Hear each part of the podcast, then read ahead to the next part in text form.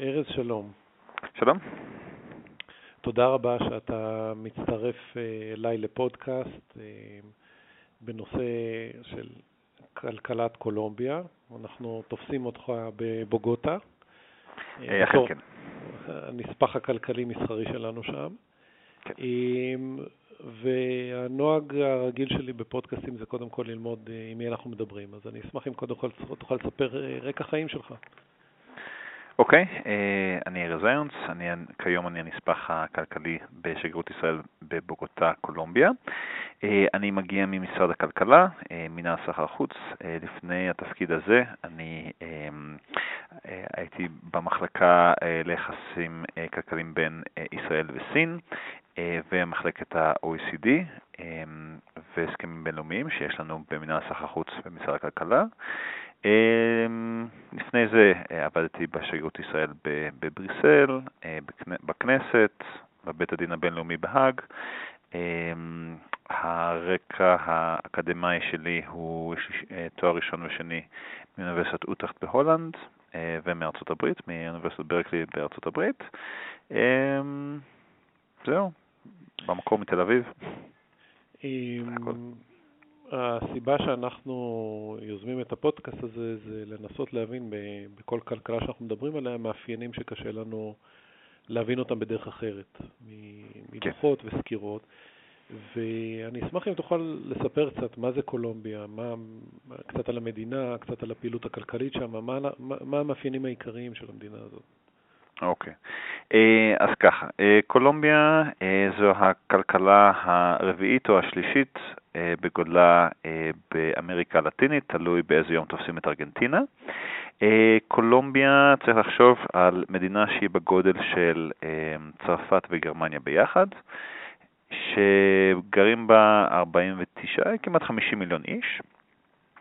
אה, מדינה שנחשבת ליציבה ביותר אה, מבחינה שלטונית אה, באמריקה הלטינית.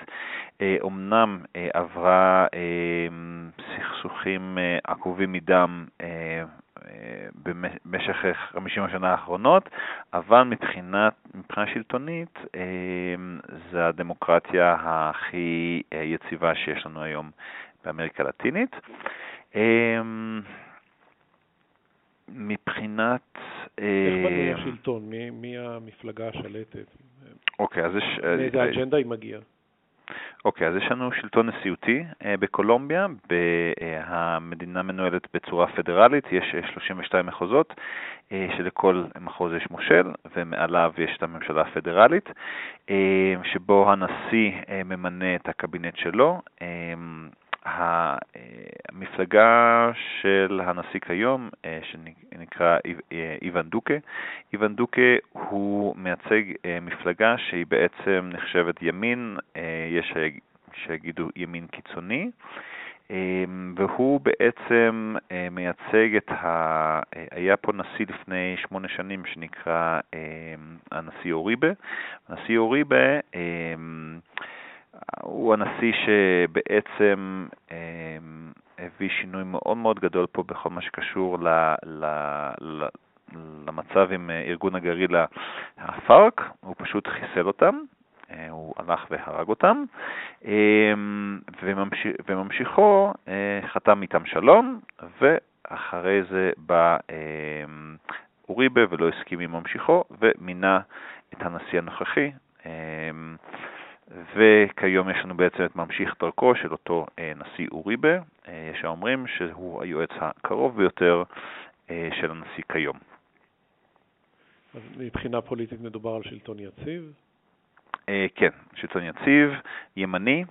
בקולומביה אין באמת שמאל, רק בבחירות האחרונות השמאל יצא, יצא מהג'ונגלים, אפשר להגיד. כעיקרון, המאבק הפוליטי המרכזי בקולומביה הוא בין ימין למרכז. כאשר השמאל בעיקר היה ארגוני גרילה בג'ונגלים. במסגרת הסכם השלום, אז פתאום השמאל מותר לו להשתתף במשחק הפוליטי, אבל אנחנו צריכים לזכור שקולומביה היא המדינה הכי פרו-אמריקאית שיש באמריקה הלטינית, וזה מאוד משפיע על היחס שלה לשמאל, שנחשב קומוניסטי-סוציאליסטי, ומבחינתם זה לא, זה לא, זה לא מותר. אה, אז uh, המשחק הדמוקרטי בעיקר uh, מתחלק לליברלים ולקונסרבטיבים. ועד כמה הכלכלה היא כלכלה מפותחת, חזקה במונחים של... אז כמו שאמרתי, הכלכלה השלישית או הרביעית בגודלה בקולומביה, יש לה GDP שבערך דומה לזה של ישראל. אמ, זה כלכלה שמבוססת בעיקר על מחצבים וחקלאות. אה, כשאנחנו חושבים על מחצבים, יש להם בעצם הכל, מנפט דרך זהב לאזמרלדים, שמעל 90% מהצריכה העולמית מגיעה מפה. אה, פחם, אה, אנחנו קונים, ישראל קונה הרבה פחם מקולומביה גם. אמ, והיום קולומביה מנסה להשתחרר מה... ההתמקדות הגדולה שלה על אה, מחצבים ומנסה אה, להפוך את זה למשהו אה, קצת יותר עם יצירת ערך. בתחום החקלאות, למשל, קולומביה סומנה על ידי האו"ם בתור אחת מחמש המדינות עם הפוטנציאל הכי גדול בעולם לגדילה בתחום החקלאי, ואפילו האו"ם סימן אותה שעל על מנת להימנע ממשבר המזון שצופים ב-2030, קולומביה היא אחת מחמש המדינות שחייבת למצות את הפוטנציאל שלה, ואם תצליח, אז אה, תוכל, אה, נימנע מאותו אה, משבר, משבר מזון, ובגלל זה יש פה אה, זרם של השקעות על ידי האו"ם ו... אה, בנקים אה, בינלאומיים וחברות אה, מוטי-לטרליות אה, משקיעות פה בצורה אה, מאוד גדולה בתחום החקלאות. אה, יש פה גם תעשייה קלה. בחקלאות? ש...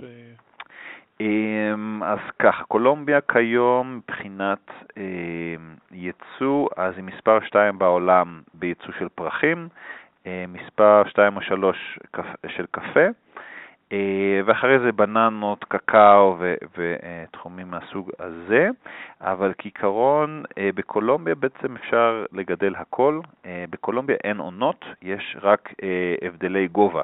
אני נמצא כרגע בבוגוטה, אז יש לי 16 עד 18 מעלות כל השנה, בעוד שבאזור החוף זה 35 מעלות לאורך כל השנה, מה שמאפשר לגדל את כל הגידולים שיש בעצם שיש, וגם אה, בגלל הנושא של החוסר בעונות, מאפשר למשל באבוקדו, במקום אה, יבול אחד בשנה, אה, פעמיים בשנה, וזה גם בתחומים אחרים. בתחום המים, קולומביה יש לה, זו מדינה טרופית, אז אין בעיות של משאבי מים בצורה כללית, אבל יש פה בעיה מאוד גדולה של ניהול מים והרעלת מי תהום. 30% מהמים בקולומביה אה, כבר לא אה, ראויים לשתייה. אה, אז היום קולומביה מתחילה לגלות את הטכנולוגיה הישראלית בצורה הרבה יותר מתקדמת בגלל הנושא של שימוש נכון במים. איך חווים בקולומביה את ההאטה הכלכלית העולמית ומלחמות הסחר שהולכות ומתפתחות בימים אלה? אז נקודה חשובה לכלכלה הקולומביאנית היא שרוב הכלכלה היא כלכלה שחורה. מעל 60% מהכלכלה הקולומביאנית היא כלכלה שחורה. אמ, ובנוסף לזה, אנחנו, אמ, אי אפשר להתעלם מנושא הסמים. נושא, אה, קולומביה כיום מייצאת מעל 70% מצריכת הקוקאין העולמית. וזה מייצר אה, כניסה של אה, כסף רב מאוד אה, בצורה לא רשמית למדינה, ובגלל זה משברים עולמיים, בעיקר משבר הנפט שהיה ב, לאחרונה לא ממש פגע פה בכלכלה, כי הכלכלה ממשיכה כסדרה. היחידים שנפגעו זה היה ממשלת קולומביה והתקציב הלאומי, אה, בגלל שהם נסמכו הרבה מאוד על, על, על אה, נושא של ייצוא נפט, אבל השוק הפרטי פה אה, ממשיך לשגשג ונכנס פה כסף כל הזמן, כסף לא פורמלי, וזה מאפשר לכלכלה הקולומביאנית להיות מאוד מאוד יציבה. היא מביאה הרבה מאוד בעיות אחרות, אבל מבחינת יציבות כלכלית, הנושא של הכלכלה השחורה והכניסה של אה, בעצם דולרים אה, ויורו אה, מנושא הסמים מאוד מאוד מייצבת את הכלכלה הקולומביאנית. אותנו נניח כמשקיעים ישראלים, עד כמה הכלכלה השחורה הזאת היא, היא פקטור של סיכון? זאת אומרת, מדינה שמוכנה לקבל הון שחור, יש מאבק גלובלי אדיר בין מדינות על מאבק בהון שחור וב... גם בסמים ומאבק שיש מול ארה"ב בתחום הזה, עד כמה אה, ההשקעה בקולומביה בתור משקיע חוץ היא הופכת להרפתקנית סביב הסוגיה הזאת? לפי אמ, דעתך כמובן.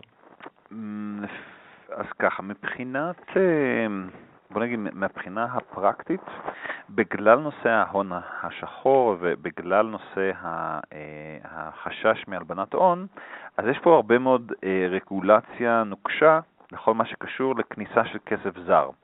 אה, היום למשל בקולומביה אי אפשר להחזיק חשבון דולרי בתוך קולומביה, אבל יש כמובן פתרונות. הפתרון הוא שאותו בנק קולומביאני, יש לו גם סניף שנגיד יש אה, בנק, נקרא בנק קולומביה, לבנק קולומביה יש את הסניף בבוגוטה ויש את הסניף בפנמה שנקרא בנק קולומביה פנמה או בנק קולומביה ניו יורק, ואת החשבון הדולרים מחזיקים שם, וכל פעם שרוצים להכניס כסף ממירים בסניף בפנמה או בניו יורק ומועבר לתוך המדינה. אמ, צריך כמובן להסביר למה, לכל הדברים האלה, זה תהליך די סדור, אבל כעקרון אין, אין בעיה. אה, הנושא של ההון השחור הוא פחות מפריע למשקיעים זרים, אה, זה בעיקר אה, בעיה לממשלה המקומית פה, כי נתון מעניין, 60% מהמיסים שגובה ממשלת קולומביה משולמים על ידי 5,000 אנשים וחברות בלבד בקולומביה. זה אומר שהממשלה אה, מסתכלת רק על 5,000 אה, בודדים אה, בתור גורם ההכנסה של המיסים הכי גדול, וזה אומר שפשוט יש כל כך הרבה כסף שהוא לא מוכרז, שהם לא יודעים מאיפה לקחת אותו, הם לא יודעים איך למסות. זה בעיה יותר פנימית של קולומביה, פחות משפיעה על המשקיע הזר, אבל למשל, אה, משקיעים זרים שמנסים להיכנס בתחום הנדל"ן, זה דווקא טוב להם, כי הם יודעים שבכל, ש, שלא משנה מה מצב השוק הרשמי, אה, יש הרבה מאוד קונים בתחום הנדל"ן אה, בצד ש... איפה, איפה ריכוז, כשאתה מדבר על נדל"ן, מה זה בעיר הבירה בעיקר, או שזה... אה, עיר הבירה, שזה בוגוטה, אה, העיר, יש שתי ערים, אה, שתי ערים, אחריה זה מדג'ין וקאלי, ששם ההשקעות הן גם יפות, אבל הרבה מדברים על קרטחנה, קרטחנה זאת עיר הנופש הלאומית של קולומביה, ושם יש אפילו עיר חדשה שנבנית בשם סרנה דל מר, שהיא על טהרת הטכנולוגיה החדשה. אמ, ושם מדובר בעיקר על נדל"ן לנופש. יש אמ, באמת אה, דגש מאוד חזק שהממשלה שמה על מנת למשוך אנש, אה, פנסיונרים ו... בוא נגיד תושבים חוזרים אה, מארצות הברית לקולומביה. ובנייה של מתחמי גולף והבאת דיסנילנד ודברים כאלה, זה דברים שכרגע הממשלה מתעסקת איתם, ולשם מתנקז הרבה מאוד מההשקעות בתחום הנדל"ן. אני מתאר לעצמי שאתה לא איש שוק הון, אבל ממה שאתה יודע, עד כמה הבורסה בקולומביה זה משהו שהוא יציב, מתפתח, מגוון, אה, כמה הוא מעניין אה, משקיעים זרים, כמה הוא מעניין משקיעים ישראלים? אה, אני חייב לציין שזו הפעם הראשונה שנשאלת את השאלה הזאתי. עד היום לא הייתה באמת תנועה בכיוון של הבורסה, זה לא, לא נחשבת בורסה מתקדמת למדי. ההשקעות בדרך כלל הזרות בקולומביה זה יותר בנדל"ן, חקלאות, מחצבים או פרויקטי תשתית. למשל, שיכון ובינוי, יש להם פרויקט פה של 480 מיליון דולר לכביש אגרה, סובב בוגוטה. זו דוגמה לאחד ההשקעות הכי גדולות של גוף ישראלי פה בקולומביה. עכשיו, רק כדי, אנחנו ניזונים לגבי אמריקה, לשווקים מתעוררים בכלל יש בשנים האחרונות תקופה מאוד מאוד לא פשוטה, והכותרות מטבע הדברים הן בעיקר סביב הפרשיות החמורות שהיו בברזיל. ובימים האחרונים ממש סביב האירועים הקשים שיש בארגנטינה, אני מדבר בצד הפיננסי של המטבע. עד כמה קולומביה מושפעת מהשכנות? עד כמה זו תופעה מדבקת, המשברים הפיננסיים שיש באזור, או התלות בשותפות סחר, ממה אנחנו צריכים להיות מודאגים אם אנחנו חושפים את עצמנו לשוק הזה? אמ, אז ככה, קולומביה אה, בצורה אה, היסטורית, הסחר שלה אה, הוא הרבה פחות עם שכנותיה. השותפת סחר המרכזית של קולומביה היא ארצות הברית. הנמלים של קולומביה, שזה סנטה מרטה, קרטחנה וברנקיה, רוב הסחורות משם יוצאות לארצות הברית. אה, צריך לזכור שמיאמי יותר קרובה אה, לבוגוטה מאשר אה, רוב בירות אמריקה הלטינית, ולפי זה גם הקולומביאנים מכוונים. אחרי זה, השותפה אחרי זה זה סין, ולא ברזיל ולא ארגנטינה. הקולומביאנים, בגלל המיקום הצפוני שלהם ביבשת, הם יותר עובדים עם מרכז אה, אמריקה, אה, הם די, הקולומביאנים די אה, השתלטו, אם מבחינת בנקים, אם מבחינת תשתיות, על הרבה מאוד מקומות במרכז אמריקה, מבחינה מסחרית, והדגש שלהם הוא לא דווקא ארגנטינה או ברזיל, אם כבר הם עובדים עם אקוודור וונצואלה, ונצואלה היום זה מקרה מיוחד ועצוב, אבל uh, כעיקרון אלה יותר, הם עובדים יותר עם שתי אלה. ברזיל, uh, טיסה מבוגוטה לסאו פאולו היא שש שעות ובאותו מחיר של טיסה מבוגוטה למינכן. אז uh, הקולומביאנים פשוט לא מכוונים לשוק הברזילאי, הם מכוונים לשוק האמריקאי, סיני ואחרי זה האירופי, אה, לא אה, למרחב שלהם, מה שמאפשר להם אה, להיות קצת יותר יציבים בעניין הזה. הדבר היחידי שכן פגע בהם לאחרונה, לאחרונה זה הפגיעה בערך הפסו, שהיום הערך שלו ירד מ... פעם אה, לפני שנה דולר היה שווה 3,000 אה, פסו, היום הוא שווה 3,200 פסו, שזה אה, חדשות טובות מאוד להשקעות זרות בקולומביה, אבל פחות טובות לקולומביאנים. אבל כעיקרון, קולומביה לא כל כך מושפעת מהאזור שלה, מה גם שקולומביה היא לא חלק ממדינות המרקוסור, היא חלק ממה שמנסים כיום לבנות, הברית הפסיפית, שאיתה יש את צ'ילה, אה, מקסיקו, שהן השותפות הרציניות יותר, כמובן יש אקוודור ופרו, אבל השותפות הרציניות זה מקסיקו וצ'ילה, אה, ואלה כלכלות יותר יציבות כרגע מארגנטינה וברזיל. ואיך חווים את אה, מלחמות הסחר שמתקיימות כרגע בין סין לארצות הברית? ולהפך, האם זה, האם זה משהו שמשפיע, או שקולומביה פועלת בצורה בוא נגיד, פשוטה, בלי, בלי להיכנס למאבקים האלה מול שתי הכלכלות הגדולות בעולם? אה, בגלל הקשר הקרוב של קולומביה לארצות הברית, אז הם אה, כמובן נאמנים לארצות הברית, ובשונה ממדינות אחרות במרחב, סין מאוד מתקשה לחדור לקולומביה. אה, מה גם שסין עשתה הרבה מאוד טעויות בפעילות בקולומביה, והיום המוצר הסיני נתפס כגרוע וזול. מלחמת הסחר בעצם לא ממש משפיעה פה, אם כבר, לטובה, כי למשל תעשיית הטקסטיל הקולומביאנית, שעדיין מאוד חזקה, כל מלחמת, מלחמת סחר בין ארה"ב לסין זה רק אומר הזדמנות נוספת לקולומביה. החשש היחידי של קולומביה הוא שאחרי פתיחת ההסכם הנפטה עם מקסיקו, החשש הוא שאולי טראמפ אה, יעשה משהו אה, בכיוון של קולומביה, אבל עד היום שום דבר לא נעשה, וארצות הברית ממשיכה אה, אה, לדבוק בעמדה שקולומביה והסכם הסחר שלהם ימשיכו כסדרם, אה, לכן מלחמת סחר זה רק טוב לקולומביה. בראשית הדברים שדיברת, סיפרת קצת על הניסיון הבינלאומי שלך מחוץ לקולומביה.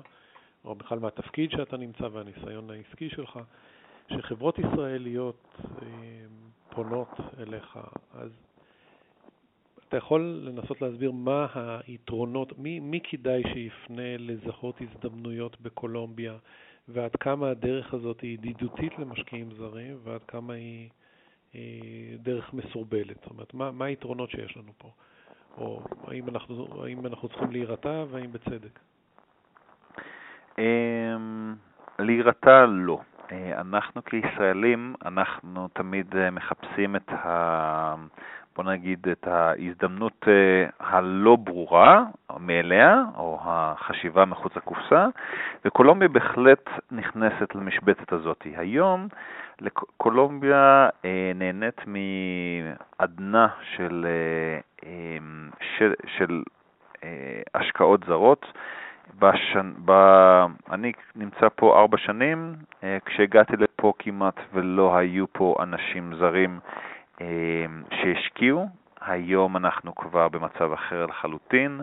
אה, יש פה מדינות כמו הולנד, גרמניה, צרפת, בריטניה, שמתחילות באמת לשים דגש מאוד חזק על נושא של אה, השקעות גדולות פה בקולומביה. ההבנה היא שהיציבות אה, עם הסכם השלום שנחתם בין הפארק לממשלה יביא איתו הרבה מאוד הזדמנויות, וממש אפשר לראות את זה.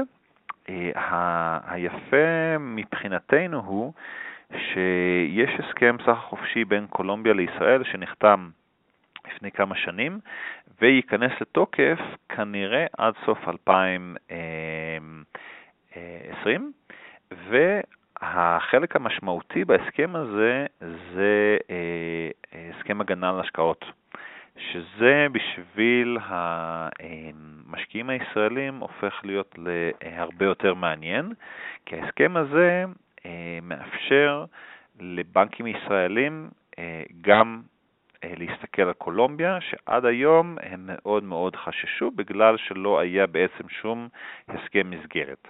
אה, ואז פתאום זה יהפוך להיות מעניין.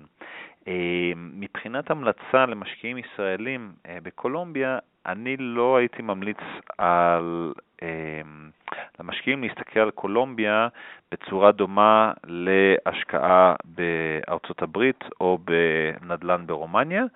אה, אני הייתי ממליץ לאנשים שהתנסו בהשקעות בשווקים מתפתחים, אה, לחשוב על קולומביה, לא למישהו שהוא רק מתעסק באירופה או צפון אמריקה, אה, זה לא, זה, זה לא אותו דבר.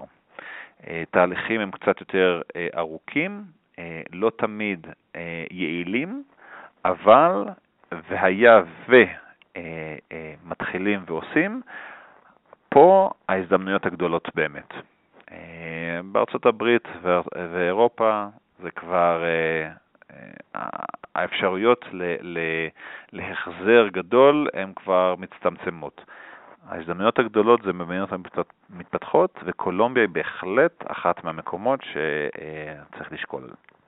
ולאורך הארבע שנים שאתה נמצא שם, אתה רואה התפתחות והתעניינות של ישראלים. כן. ש, ש, שפתוחים לקבל מידע וללמוד על הכלכלה הזאת? ללא ספק. תראה, כרגע האופנה של הקנאביס הרפואי היא מאוד חזקה, ולמה זה חשוב פה בקולומביה? כי קולומביה העבירה החלטת ממשלה שבה היא מתחייבת לספק 40% מהצריכה העולמית של קנאביס רפואי. ואה, ופתאום יש לנו זרימה גם של התעניינות מישראל, והפוכה מקולומביה, כי ישראל היא מרכז ידע בכל מה שקשור לקנאביס רפואי. אז זה למשל נושא שכרגע הוא חם מאוד. אה, כמות החברות הישראליות ואנשי העסקים הישראלים שמתעניינים בתחום הזה היא מאוד גדולה. אה, אז שם באמת הייתה התפרצות של, של עניין. אה, נושא של נדל"ן, אנחנו, בוא נגיד, אני נתקל בניצנים ראשונים בשנה, שנה וחצי האחרונות. גם קרנות פרטיות התחילו להתעניין בהשקעות בקולומביה. אה, וכמובן חברות התשתית אה, והמים למשל אה, מאוד מאוד מתעניינות פה. והשלב הבא, שזה כרגע בחיתולים, זה הנושא של האנרגיה הסולארית, שכרגע חברות ישראליות מתחילות להתעניין בשוק הקולומביאני גם. אז כן, אני בהחלט רואה הרבה יותר עניין ממתי שהגעתי לפה. ארז, תודה רבה על, אה, על כל המידע, היה מאוד מאוד מעניין, ואנחנו נהיה בקשר לשמוע על התפתחויות שיש בהזדמנויות שנוצרות. בסדר גמור, בשמחה. אני פה, בשביל זה שלחו אותי לפה. תודה רבה. אוקיי, בבקשה. להתראות. ביי ביי. ביי.